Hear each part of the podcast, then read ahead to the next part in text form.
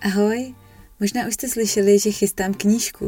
Uh, no jo, Kamínky po kapsách se jmenuje a bude to takový soubor útržků z deníku, o kterém jsem vlastně ani nevěděla, že ho vůbec píšu.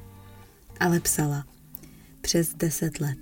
A tak je to vlastně taková fakt hodně autentická mapa jedné mileniálské holky na její nikdy plně neukončený cestě k dospělosti.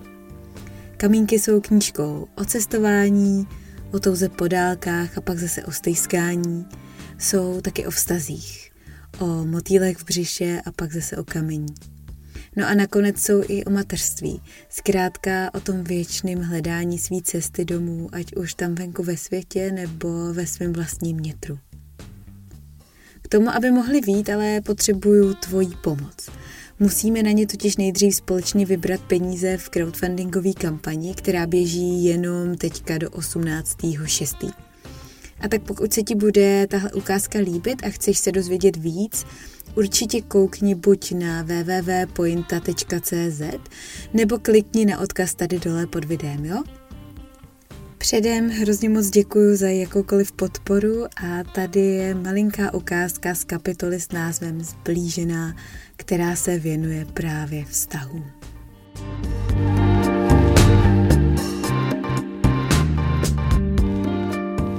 Jak funguje mužský mozek?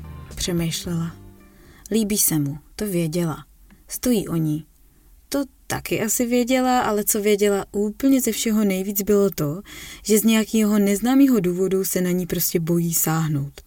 Četla o tom dokonce knížky, že kluci myslejí v malých celcích, že se soustředí spíš na detail, že v daný okamžik můžou dělat jenom jednu jedinou věc.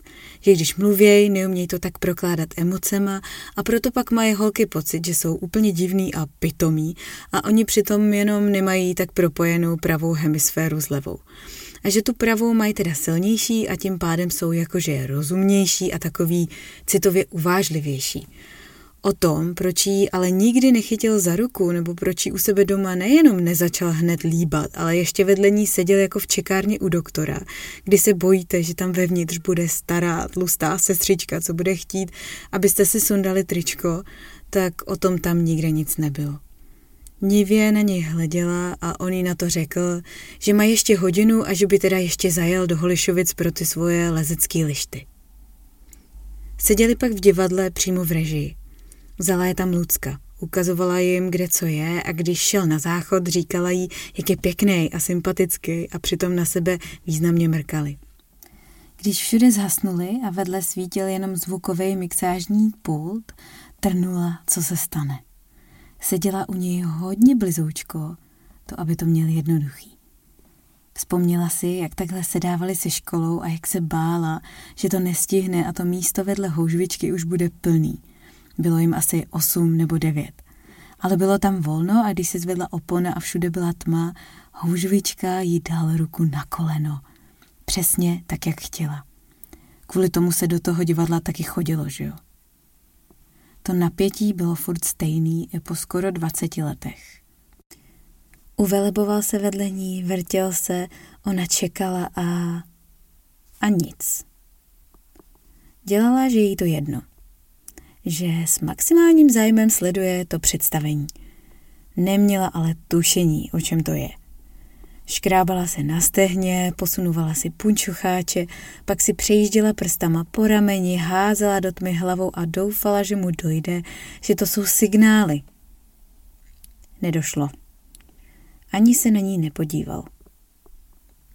Nakonec to nevydržela a obtočila se mu kolem paže. Rychle jí pohladil, jako by se trochu lekl, jako by si řekl, je, aha, no jo vlastně. A jeho ruka jí dřevěně přistála na noze, mrtvá jako út uschlý loutky se smutnýma očima. Ležela tam takhle celý dlouhý tři vteřiny a pak se zase jako na kladce stáhla rychle zpátky. Břicho se jí stočilo do jednoho velikého uzlu, co měl asi 20 konců a za všechny teď někdo tahal. Bolelo to jako prase. Bolel i periferní pohled na něj. Jsou spolu v divadle, všude je tma, na jevišti zrovna někdo umřel a on to v klidu sleduje. Měla pocit, že je to dost v prdeli. Asi se bojí. Asi mu někdo dost ublížil. To je lepší varianta, než že by ji vlastně nechtěl. Než to, že si to třeba rozmyslel. Tak se toho teda bude držet. Ale ona se přece taky bojí. Bojí se tak moc, až jí z toho bolí celé tělo. Nejdřív měla strach, že ho nikdy nepotká a teď, když tu je, tak je zase tolik věcí, co se můžou pokazit, že když si to uvědomí, nemůže hrůzou ani dechat. Ty dva, co byly kdysi její, byly vlastně oba dost kompromis. Takovej, co ho uděláte, když máte chuť na opravdický pařížský dort a oni mají jen čokoládový řezy. A tak si ho teda dáte, protože si říkáte, že je tam přece taky čokoláda. Jenže už dávno před posledním soustem víte, jak moc jste vedle. Že jste chtěli ten pařížský a věděli jste proč. Protože ten má krém a polevu a šlehačku a vůbec je to dort, žádný pitomý řez. Tak takový kompromis to byl. I když ne úplně, protože kluci nejsou řezy, ale trochu přece jenom jo. Ty ostatní, co někdy chtěla, aby byly její, tak ti o to zase moc anebo vůbec nestály a tak měla srdce zjizvený na několika různých místech. Co to je nešťastná láska, věděla moc dobře.